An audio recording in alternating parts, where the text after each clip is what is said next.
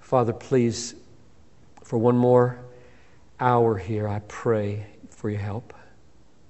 We need to make progress in going deep with your word. And so I ask for your assistance again. In Jesus' name, amen. Which books make up the Bible? That is, which books are in the canon?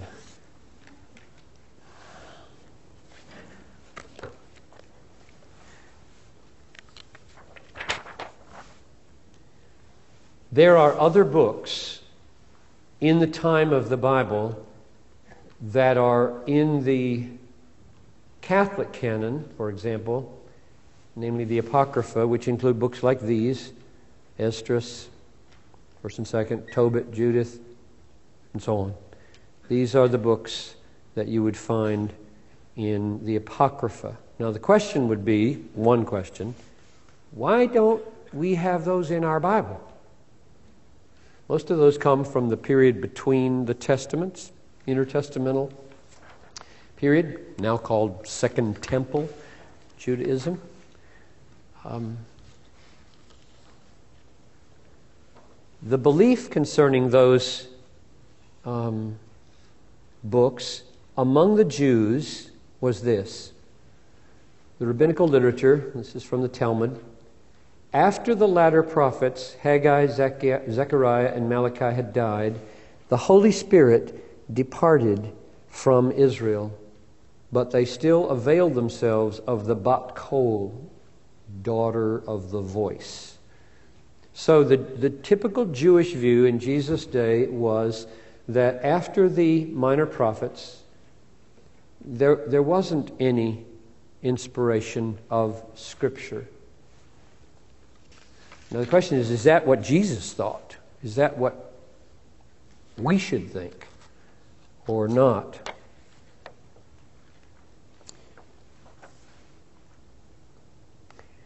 Here's the Jewish canon that I'm going to argue for, because that's what's in our Bible, and I think we can know why.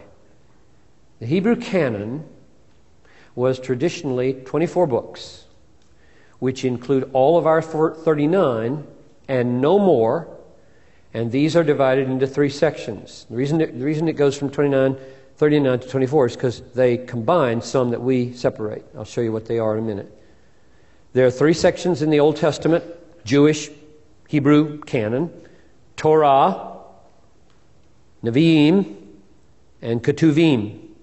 That's the Hebrew word for law, prophets, writings. If you take the T, the N, and the CH and put A's between them, you get Tanakh. So if you're talking to a Jewish friend today and you want to talk about his Bible, if you use the word Tanakh, he'll know exactly what you're talking about. That means the Hebrew canon. And he'll appreciate that. In fact, if you call it the Old Testament, he'll, he won't like you because it's not the Old Testament, it's the only Testament. you Christians, quit calling it Old Testament. We, we do believe it's old and has been superseded by the new, but they don't. And so this would be their word, and that would be fine to use it. The Tanakh. So the Torah in the Jewish Bible, and I'm going to argue that this is Jesus' Bible, contains Genesis, Exodus, Leviticus, Numbers, and Deuteronomy. The prophets, the Nevi'im, the prophets are Joshua, Judges, Samuel, 1st and 2nd combined, Kings combined, Isaiah, Jeremiah, Ezekiel, the minor prophets, all in one book, 12 books in one book.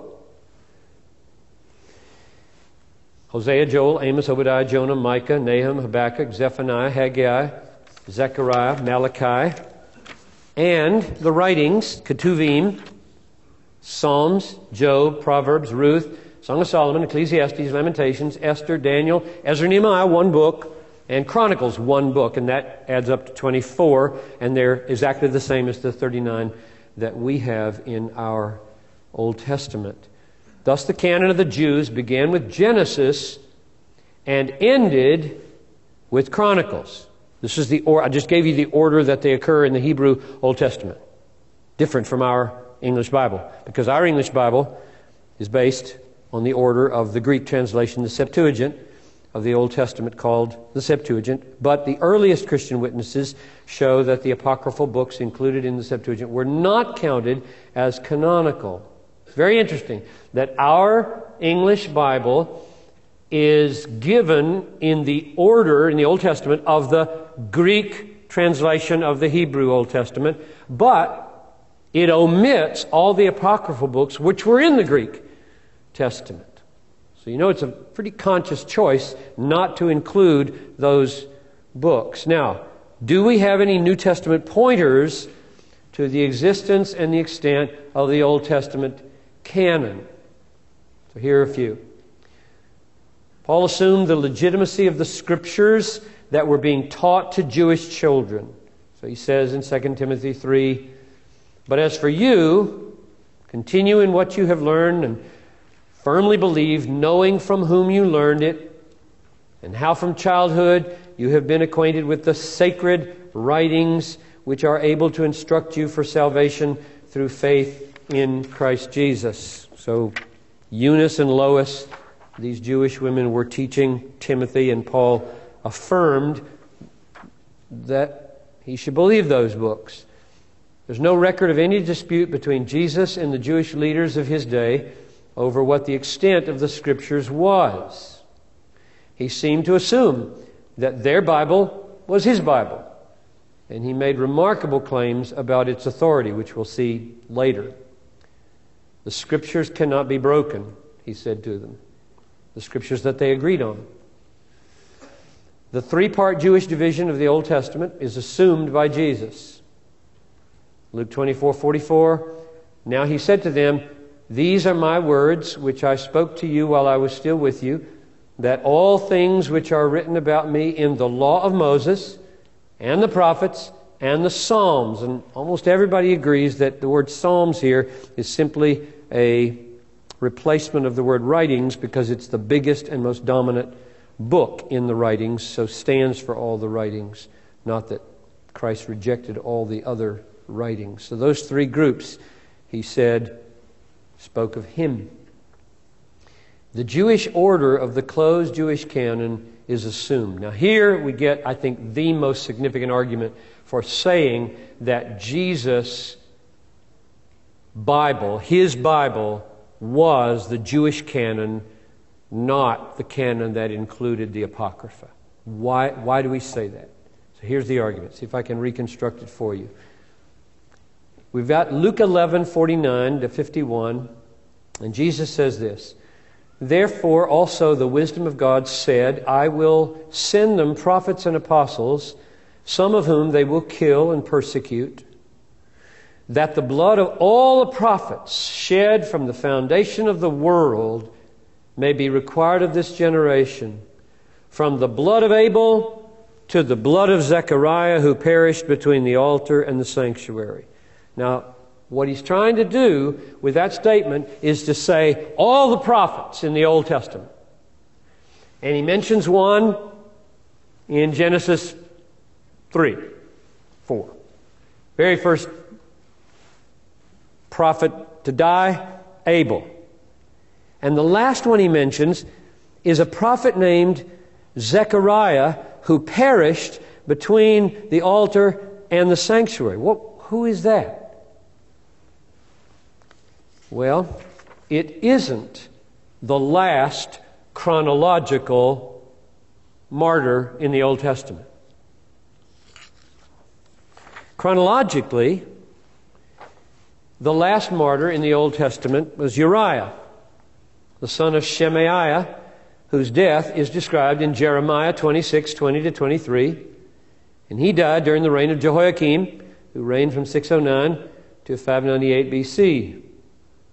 However, in Second Chronicles, the last book of the Jewish Old Testament canon, it says there was a Zechariah killed in the temple court. It goes like this.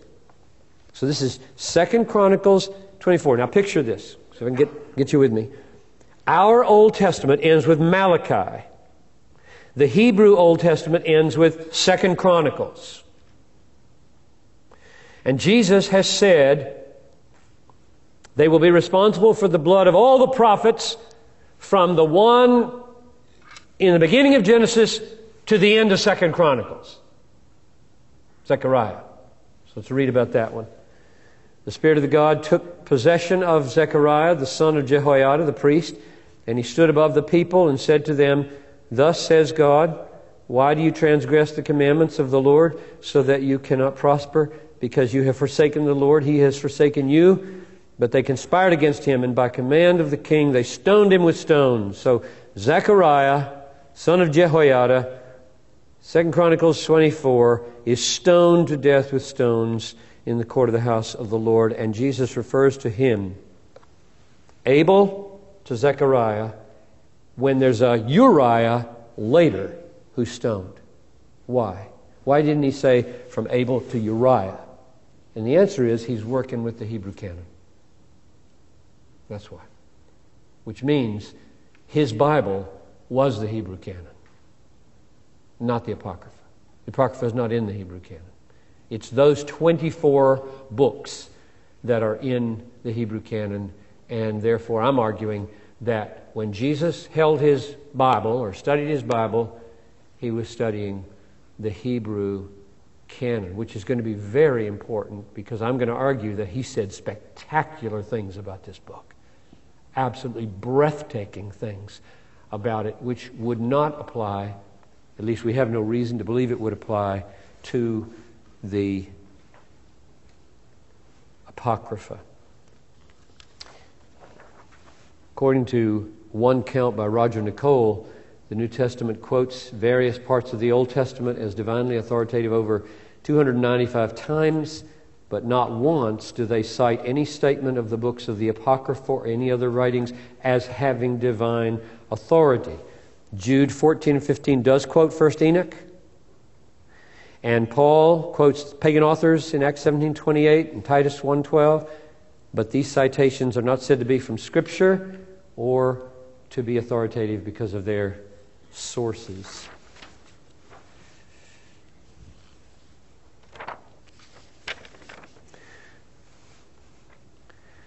Now, New Testament. So, my, my conclusion at that point is the Bible we're working with, that Jesus claims to be authoritative, which I'll show shortly, these, this first two thirds of the Bible are made up of the 39 books that we have, which were the same as the 24 books in the Hebrew Bible. That's the argument so far. Now let's shift over to the New Testament. The New Testament assumed the existence of a canonical scriptures. The concept was not foreign to them or added later. Luke 24, beginning with Moses and with all the prophets, he explained to them the things concerning himself in all the scriptures. There's Jesus and the writer of Luke saying, All the scriptures testify to me. So there is a body of, of truth called the scriptures. John 5:39 You search the scriptures because you think that in them you have eternal life. Acts 17:2 Paul's custom he went into them and for 3 sabbaths reasoned with them from the scriptures and so on. So we're working with a New Testament conception of canon here, that they didn't make it up. Let's jump down to the main point. The point here is that for the church to begin to govern its life and doctrine by more than this authoritative canon of scriptures, something similar in authority and limitation would be necessary, it seems, namely a supplementary canon. Now, just get yourself into the mind and head of those who had lived all their lives with this canon of Old Testament, and suddenly the Messiah comes into the world and begins to teach, forms a church, commissions apostles, founds a movement. How will it function? How will it govern itself? How will it know what's true as falsehoods come at it? And I'm saying they, they've got already a model of a canon. Will they not move towards a larger one? Jesus was recognized by the early church as having authority equal to and beyond the Old Testament scriptures. We're arguing now that there's coming into being the concept of a New Testament canon. How does it come into being? Jesus.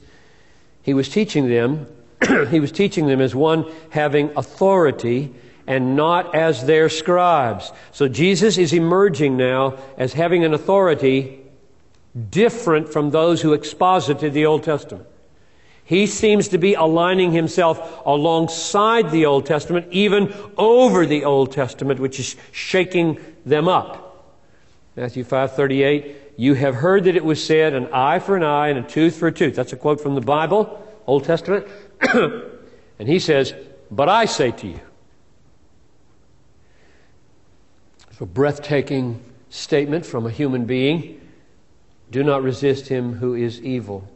Or Mark 13 31, heaven and earth will pass away, he said, but my words will not pass away.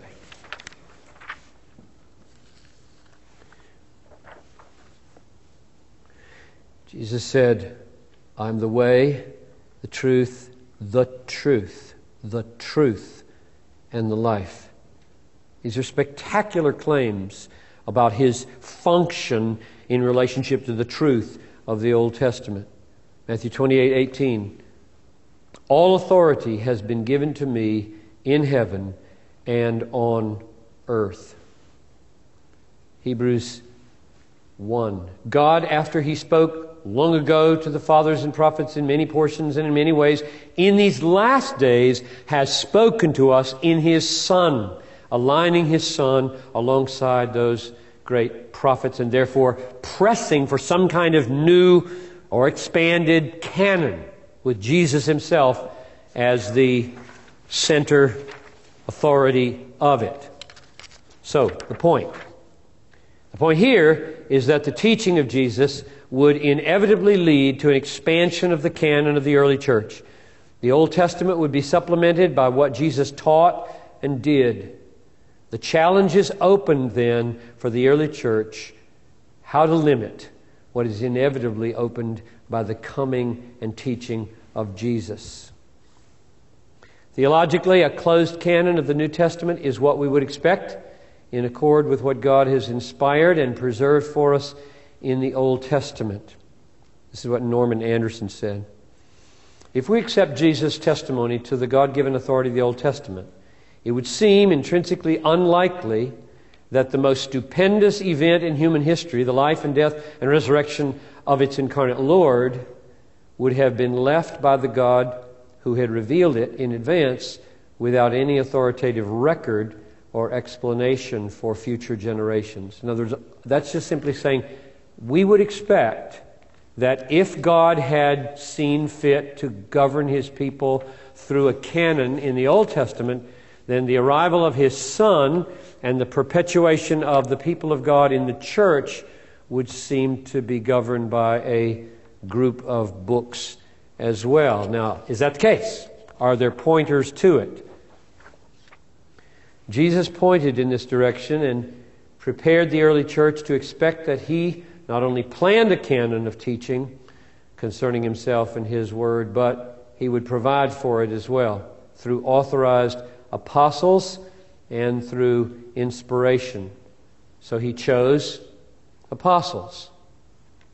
He named them apostles. The word apostle means uh, a sent one who goes with authoritative representation of another. So in choosing the 12, he's choosing those who will now lay the foundation of truth in being his official representatives and were not perpetuated. That's why in Acts 1:26 they drew lots for them and the lot fell to Matthias and he was numbered with the 11 apostles. That didn't happen over and over and over again because these apostles were going to fulfill the role of authoritative inspired spokesman for the church. So what about inspiration? Jesus says, "He who does not love me does not keep my words." And the word which you hear is not mine, but the Father's who sent me. These things I have spoken to you while abiding with you. But the Helper, the Holy Spirit, whom the Father will send in my name, will teach you all things and bring to your remembrance all that I said to you.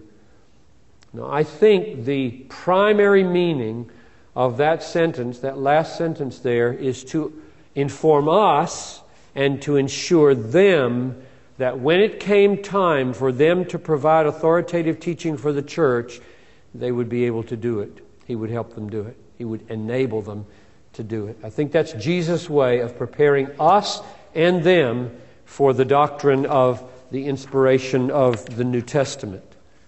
Another one, John 16. I have many more things to say to you, Jesus said, but you cannot bear them now. But when He, the Spirit of truth, comes, He will guide you into all the truth. For He will not speak on His own initiative, but whatever He hears, He will speak, and He will disclose to you what is to come. He shall glorify me, for He shall take of mine and shall disclose it to you. So there's Jesus in two places preparing his apostles to know why he has chosen them in relationship to his church, namely that they are going to be the repository of his future inspiration and enabling authority, to teach with authority. So the early church saw the teaching that emerged from Jesus and the apostles as comprising a completed body of truth about the faith. And you get, get to see that in Jude 1 3. Beloved, while I was making every effort to write you about our common salvation, I felt the necessity to write to you, appealing that you contend earnestly for the faith which was once for all delivered to the saints. That little Greek word is once for all. And that's an important word in the New Testament because it means that what's happening in the New Testament is unique and historically decisive and once for all. Jesus comes once for all. He appoints 12 once for all. He inspires them to teach the church and provide the foundation for the church once for all. And there is now a faith delivered to us once for all. It doesn't get added to century after century. Rather, what is taught every century subsequent to this takes its key from what was once for all delivered. That's the importance of that little word there, once for all. What about Paul? Paul saw the apostolic teaching as the unrepeatable foundation of the church or the canon and saw his own teaching as the expression of the Lord's very words and command. Amazing some of the things that he says. Foundation. Ephesians 2:19. So then you are no longer strangers and aliens, but you are fellow citizens with the saints and are of God's household, having been built upon the foundation of the apostles and prophets, Christ Jesus himself being the cornerstone. So he pictures the apostles, and that and might mean who are also. There's a little debate about how the prophets relate to the apostles here, but this is foundational. This is foundational, not repeated. You are built upon them. The church is like a temple and has a foundation with a cornerstone. And in this text, the foundation of the church is the apostles slash prophets. Cornerstone being Christ Himself. So the way to think about uh, who are the apostles that govern the church today? Answer right there. They're dead. And they have written their word to us here, and we govern ourselves by submitting to this. And any elder or pastor's role in the church is to make this plain, structure everything according to this, build his life around this, teach this, rather than add to this. That's what foundation implies here in Ephesians 2:20. What about inspiration among the apostles and Paul's own understanding? 2 Corinthians 13:3. He says to the church, "You are seeking for proof that the Christ who speaks in me you are speaking, seeking for truth of the Christ who speaks in me and who is not weak toward you, but mighty in you. So he believes that Christ is speaking in him, and it was controversial in his own day. You know how often he was being criticized, saying, You're not a real apostle. The real apostles are from Jerusalem. And he had to defend himself again and again as an apostle, as one that Christ had appeared to. That was the qualification of an apostle. You, he had appeared to them and commissioned him. And so he had to make a special appearance to Paul on the Damascus Road. And Paul has said, I'm, I'm like one who was born out of time. I wasn't one of the twelve. But he was the decisive spokesman for the Gentiles, and there wasn't any after him. Or 1 Corinthians 14:37, if anyone thinks he is a prophet or spiritual, let him recognize that the things which I write to you are the Lord's commandment.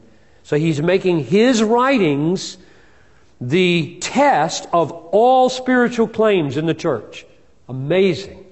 That's either, you know, like C.S. Lewis argued, liar, lunatic, Lord. Heard that argument before? Jesus is either a liar, or he's a lunatic, or he's true. Same thing is true of Paul. I mean, this statement is off the charts. Either he's a liar, or he's a lunatic, megalomaniac, or he's an inspired apostle. Because to talk like that is amazing. He says in uh, 1 Corinthians 2.12, Now we have received not the spirit of the, lo- the world, but the spirit of who is from God, that we might understand the things freely given to us by God, and we impart this in words not taught by human wisdom, but taught by the Spirit, interpreting spiritual truths to those who are spiritual. That's important. Because we're here. I don't think we're here. We, this is not us. This is Paul and the other band of apostles authoritative spokesman with him, and we're here. And he's interpreting spiritual things to those who have the Spirit, and God is giving to him words taught by the, by the Spirit, not by human wisdom, to do that. So, Paul, I'm arguing, is making very strong claims about his own authority, which is where the New Testament canon is going to come from. Peter saw Paul's writings as part of an enlarging canon of Scripture alongside the Old Testament Scriptures. This is very important. 2 Peter 3:16. Paul wrote to you in all his letters, speaking in them of these things, in which are some things hard to understand, which the untaught and unstable distort as they do also the rest of, or the other scriptures to their own destruction. Do you see what that implies?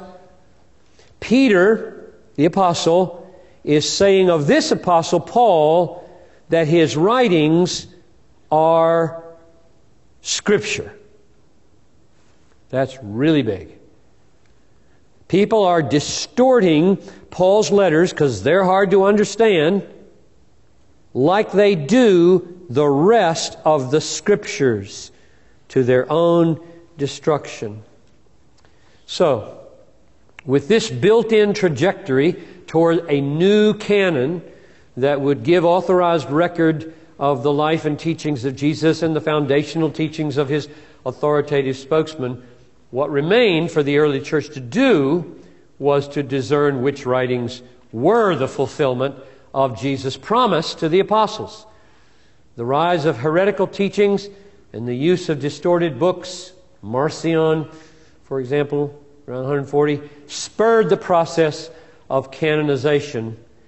How did the church do that? Me, before I say any more, let me, something just came to my mind, which when, when I heard it years and years ago from Dr. Goppelt, my professor in Germany, it, it was very, very significant. I'll just throw it out to you. See, you can store it away and use it when it comes in handy. What you're going to see in a moment is that the closing and the uh, final recognition of the New Testament canon, the 27 books that we have as a rule and authority and inspired and authoritative and, and uh, inspired, was recognized in the First Council in the fourth century. Three something, I'll see it in a minute. So What's happening in the first three centuries with the authoritative books? And the answer is that they are, they are exercising their authority as they prove themselves to be apostolic, and the church is being governed by them, and the church is gradually recognizing which are and which aren't, and there are competing books. And Dr. Goppelt observed that the theology, in many respects, of the early church becomes purer after the formal recognition of the canon than it was before. For this very reason, namely that the books and the authoritative canon was fully recognized and finished, so that everybody was keying off the same group of documents instead of random choices. The reason that's significant is because there are a lot of people today that are urging us to go back to the pristine first two or three centuries with the assumption the closer you are to Jesus in the books you read, the more accurate will be the theology. And Professor Goppelt's saying, no way. That does not follow. It may be true in any given case. It just doesn't follow because the books were working their way into the life of the church gradually, and the church then finally said, These are they. These are the ones that have proved themselves over the last three centuries. But in that process, you got people all over the world saying off the wall things because they don't have the fullness of the canon with which to test their ideas. That's significant for you to think about. So when you hear somebody say, I think we should go back to the first and second and third centuries and read all that and make and follow that as our key for what's orthodox. I say, well, maybe, maybe not. There may be insights there that you don't get anywhere else, but be careful you don't assume that that's the case. It makes a lot of sense to me that once that canon is uh, clearly unified and the one book that the whole church is now saying yes to, would be a better foundation for a coherent big church theology than the first three centuries. Here's our, here are the books. The uh, reason for these books, I skipped it. The main criterion for the books that were recognized as authoritative and canonical was apostolicity. Not just was it a book written by an apostle, but also was it written in the company of an apostle or presumably with his endorsement and approval. For example, here they are Matthew. These are just the authors now. Matthew, apostle. Mark, Peter's interpreter and assistant. You have witness to that in Papias' writings. Luke, close associate and partner of Paul, who wrote more of the New Testament than anybody. That's why I named my first son Karsten Luke. Karsten, because he was born in Germany, and Luke, because Luke wrote more of the New Testament than anybody else. And I thought maybe he'll be a writer someday, which he is. You thought Paul wrote most of the New Testament, but Luke, Acts together are more of the New Testament than all of Paul. So Luke is the dominant quantitative writer in the New Testament. And he, as you can see from the book of Acts, is traveling with Paul. Just give you a little tidbit of what speculation, but I think warranted. Luke says Mary kept all these things and pondered them in her heart. How does he know that? And inspiration, in my understanding, folds in all the means by which an author finds out true things. God doesn't have to dictate that Mary, Mary, I think Mary told him that. I think he interviewed Mary because he's roaming around in Palestine for two years while Paul's in jail in uh, the book of Acts at the end of his life.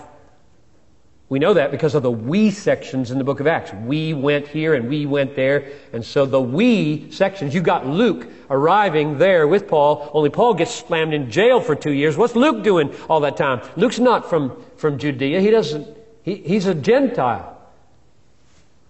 He's, he's just he's going everywhere, talking to people who knew Jesus. I mean, what else would you do? Like if you had two years to spare, right in his home territory, and you hadn't grown up there? But the reason we say it's, it's apostolic, even though he wasn't an apostle, is that he was right there with the apostle Paul. John was an apostle, 13 epistles of Paul, he was an apostle. Hebrews, we don't know who wrote Hebrews. But at the end it says, I urge you, brethren, bear with this word of exhortation, for I have written to you briefly. Take notice that our brother Timothy has been released, with whom, if he comes soon, I shall see you. Greet all the leaders. I only point that out to say I don't know who the writer of the Hebrews was, but he, he was in the band around Paul and Timothy here. Looks like. James, brother of Jesus, called an apostle probably in Galatians 1:19. But I did not see any other of the apostles except James. Maybe didn't mean maybe it's not interpreted that way.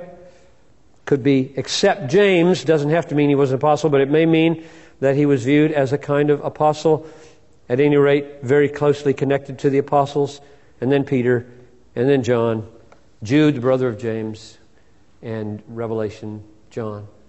Those are the books that we have in the New Testament, or the authors that we have, and the argument is that they are apostolic, even though they are not all apostles. The most controversial books that took the longest to confirm themselves for the whole church were Hebrews, James, 2 Peter, 2nd, 3rd John, and Jude. There was no controversy about the others. But these, controversy swarmed around them. But in the end, the church discerned their harmony with the others and their antiquity and essential apostolicity. The core list, apart from the controverted books, was known at the latest in the, in the latter part of the second century. Irenaeus mentions them, the list of 27 in 180, though not in any official way. That came 367. The first list known to us with all 27 books is in the Festal Letter of Athanasius, Bishop of Alexandria, in AD 367. So I, I, misspoke when I said that all of them were listed in Irenaeus. I forget just how many. Most of them were there. And here, the list was affirmed by the Synod of Hippo, then again in 393. Now, the question, when you look how late that date is, is did the church finally create this canon or what? Dr. Foakes-Jackson expresses my view when he says, the church assuredly did not make the New Testament. The two grew up together. I'm going to distance myself, therefore, from the Roman Catholic understanding of authority here, the, the authority of the church, and go with F. F. Bruce and other Protestants. F. F. Bruce puts it like this What is particularly important to notice is that the New Testament canon was not demarcated by the arbitrary decree of any church council. When at last a church council, the Synod of Hippo in AD 393, listed the 27 books of the New Testament, it did not confer upon them any authority which they did not already possess, but simply recorded their previously established canonicity. Let me just try to say this gently. Um, one of the things that separates Protestants and Roman Catholics is the way you think about authority of the Bible in relationship to the church. Protestants like to say that the Bible created the church, and Catholics tend to say the church created or confirmed the Bible. In other words, the Bible has its authority because the church councils gave it their authority, and thus align church authority, Pope especially, the office that he holds, and Bible are together in the Roman Catholic Church, and Protestants order it like this Bible and church. And that's where I am, and I think that's what happened that the Bible pressed itself upon the church, and the church didn't create a canon, it recognized a canon. So, what is the canon? Five books of narrative Matthew, Mark, Luke, John, Acts. Letters, 21 of them. And then the book of visions, the Revelation. And that's what makes up our Bible. So that's how the Bible came to be and why I believe what we have as the Bible is what we should have as the Bible. No books are missing that should be in it, and no books are in it that shouldn't be there. I have a list here of books on the canon, which I don't expect you to write down now, but if you want to look at them later, you can. Metzger, Bruce, Harris, Warfield, Geisler. There are many books, and you can. It's amazing what you can do on the internet these days. You just need to be discerning what you find and do with it. But amazing information is there. Step three.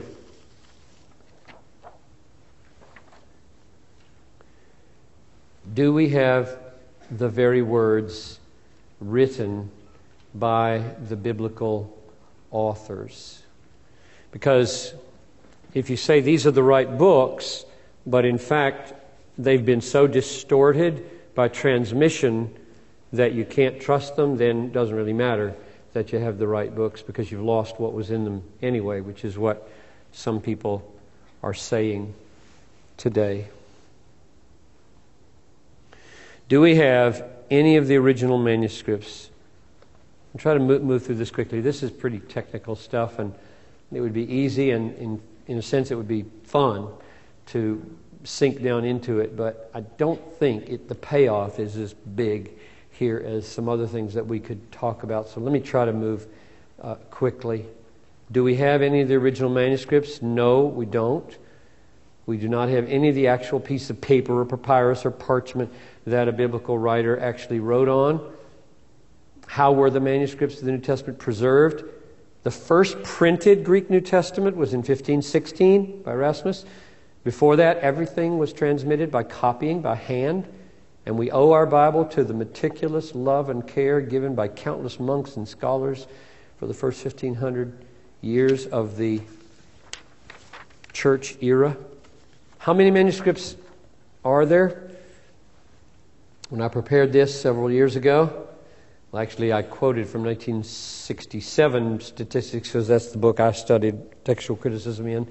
But I just saw online today at Justin Taylor's blog reading an article by Dan, uh, Dan Wallace that he, he said today 5,700 manuscript fragments of the New Testament in the original Greek. 1967, the statistics were these minuscule texts, lectionary portions, papyri, but you don't need to know that. How does this amount of evidence compare with other ancient writings of the same era?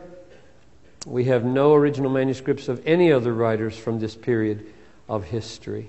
It's phenomenal that the, uh, the New Testament so outshines all others just in terms of, of quantity. Um, I could, you know, I could give you examples here. Uh, Caesar's Gallic Wars, 10 manuscripts available. Parts of Roman history, Livy, 20 manuscripts the histories and annals of Tacitus, two manuscripts, uh, history of Thucydides, uh, eight manuscripts, compared to 5,000 fragments of manuscripts for the New Testament. It's simply astonishing. It creates problems, but it creates amazing potential as well. Does this small number of manuscripts cause secular scholars to despair that we can know what these writers wrote, the ones I just listed. If, F. Bruce says no classical scholar would listen to an argument that the authenticity of Herodotus or Thucydides is in doubt because the earliest manuscripts of their works, which are of any use to us, are over 1,300 years later than the originals, whereas New Testament go back to the second century, some of them. So, are you saying that the New Testament is unique in having so many manuscripts? Yes. No other ancient book comes close to this kind of wealth of diverse preservation. What are some of these oldest manuscripts? The oldest is a papyrus, comes from about AD 130. Just confirmed that again today. Some date it is into the first century and some later, like this, and contains John 18, 31 to 33 and 37 following. Just a little, little fragment, and you see it on both sides. The only fully, uh, the only full early manuscript of the New Testament comes from AD 350, called the Codex Sinaiticus, because it was discovered in the monastery on Mount Sinai. So, are the manuscripts the only source of our knowledge of the original wording of the New Testament writings? No. In addition to manuscripts, there are quotations from the New Testament in very early writers outside the New Testament. For example, in the Didache and the Epistle of Barnabas and Clement's letter to the Corinthians uh, were produced around AD 100 and quote extensively from the New Testament, so you can compare what they quoted and what's actually there in the Greek manuscripts. The letters of Polycarp and Ignatius, Bishop of Antioch, around AD 120, contain many quotes from the Gospels and the letters of Paul. Do all these manuscripts create problems or solutions for getting back to the original writings? The huge number of manuscripts of the New Testament results in two things. One, there are many variations in wording among them because they were all copied by hand and subject to human error. There are so many manuscripts that these errors tend to be self correcting by the many manuscript witnesses we have to compare. Here's what F.F. Bruce says. Fortunately, if the great number of manuscripts increases the number of scribal errors, it increases proportionally the means of correcting such errors so that the margin of doubt left in the process of recovering the exact original wording is not so large as might be feared. It is, in truth, remarkably small. Is there a branch of biblical studies that focuses on this problem of getting back to the wording of the original writings? Yes, the branch of biblical studies that works with all these sources to determine the best manuscript is textual criticism, and I'm, I thank God that there are text critics who do that work for us. Um, when I was in Germany, just to give you a flavor for this, when I was in Germany, 1971 to 1974, doing my dissertation on love your enemies, Jesus' love command in the early uh, Christian ethical teaching and in the synoptics. Um, I was so nervous. I was just, I, could I do this? I, I, felt like I'd gotten into this program under false pretenses because they, they didn't look at any of my papers or any of my grades. They just said, come, because Dr. Ladd recommended me. And I thought, this is crazy. They should test me and see if I can do this. And uh, so here I am. I don't speak German well enough. I've been there about nine months, been studying like crazy. And Dr. Goppelt assigns me a topic, and I say, looks great, I'll do it. And he says, uh, You'll present to the seminar on, and gave me the date about two months out. So that means a group of six people, all speaking German, sitting in his living room with glasses of wine sitting in front of them. It's because we're in Germany, right? And uh, he said, You can write in English, not a problem. You can present in English, but the discussion will be in German. Uh, so, what do I do? What would you do on your, your first paper that you're going to present as part of your dissertation on a paragraph of Jesus' teaching on love your enemies? Matthew 5 43 to 48. I spent the whole time on text criticism. I'm going to be scholarly, right? I'm going to prove these are the very words that Matthew wrote. I, got to have a text that I can count on. So I worked my pants off to show with all the manuscript evidence that this is. So I got there and I presented my paper. I read it. It was really complicated. And none of them were native English speakers, and so I'm sure it taxed them to the limit. And when I was done, Professor Goppelt over there and he said, Herr Pieper, that's what he called me, Herr Pieper. Herr Pieper, uh, wir brauchen das nicht zu machen. We don't need to do this. The text critics have done this. We don't need to do this anymore. That work is finished.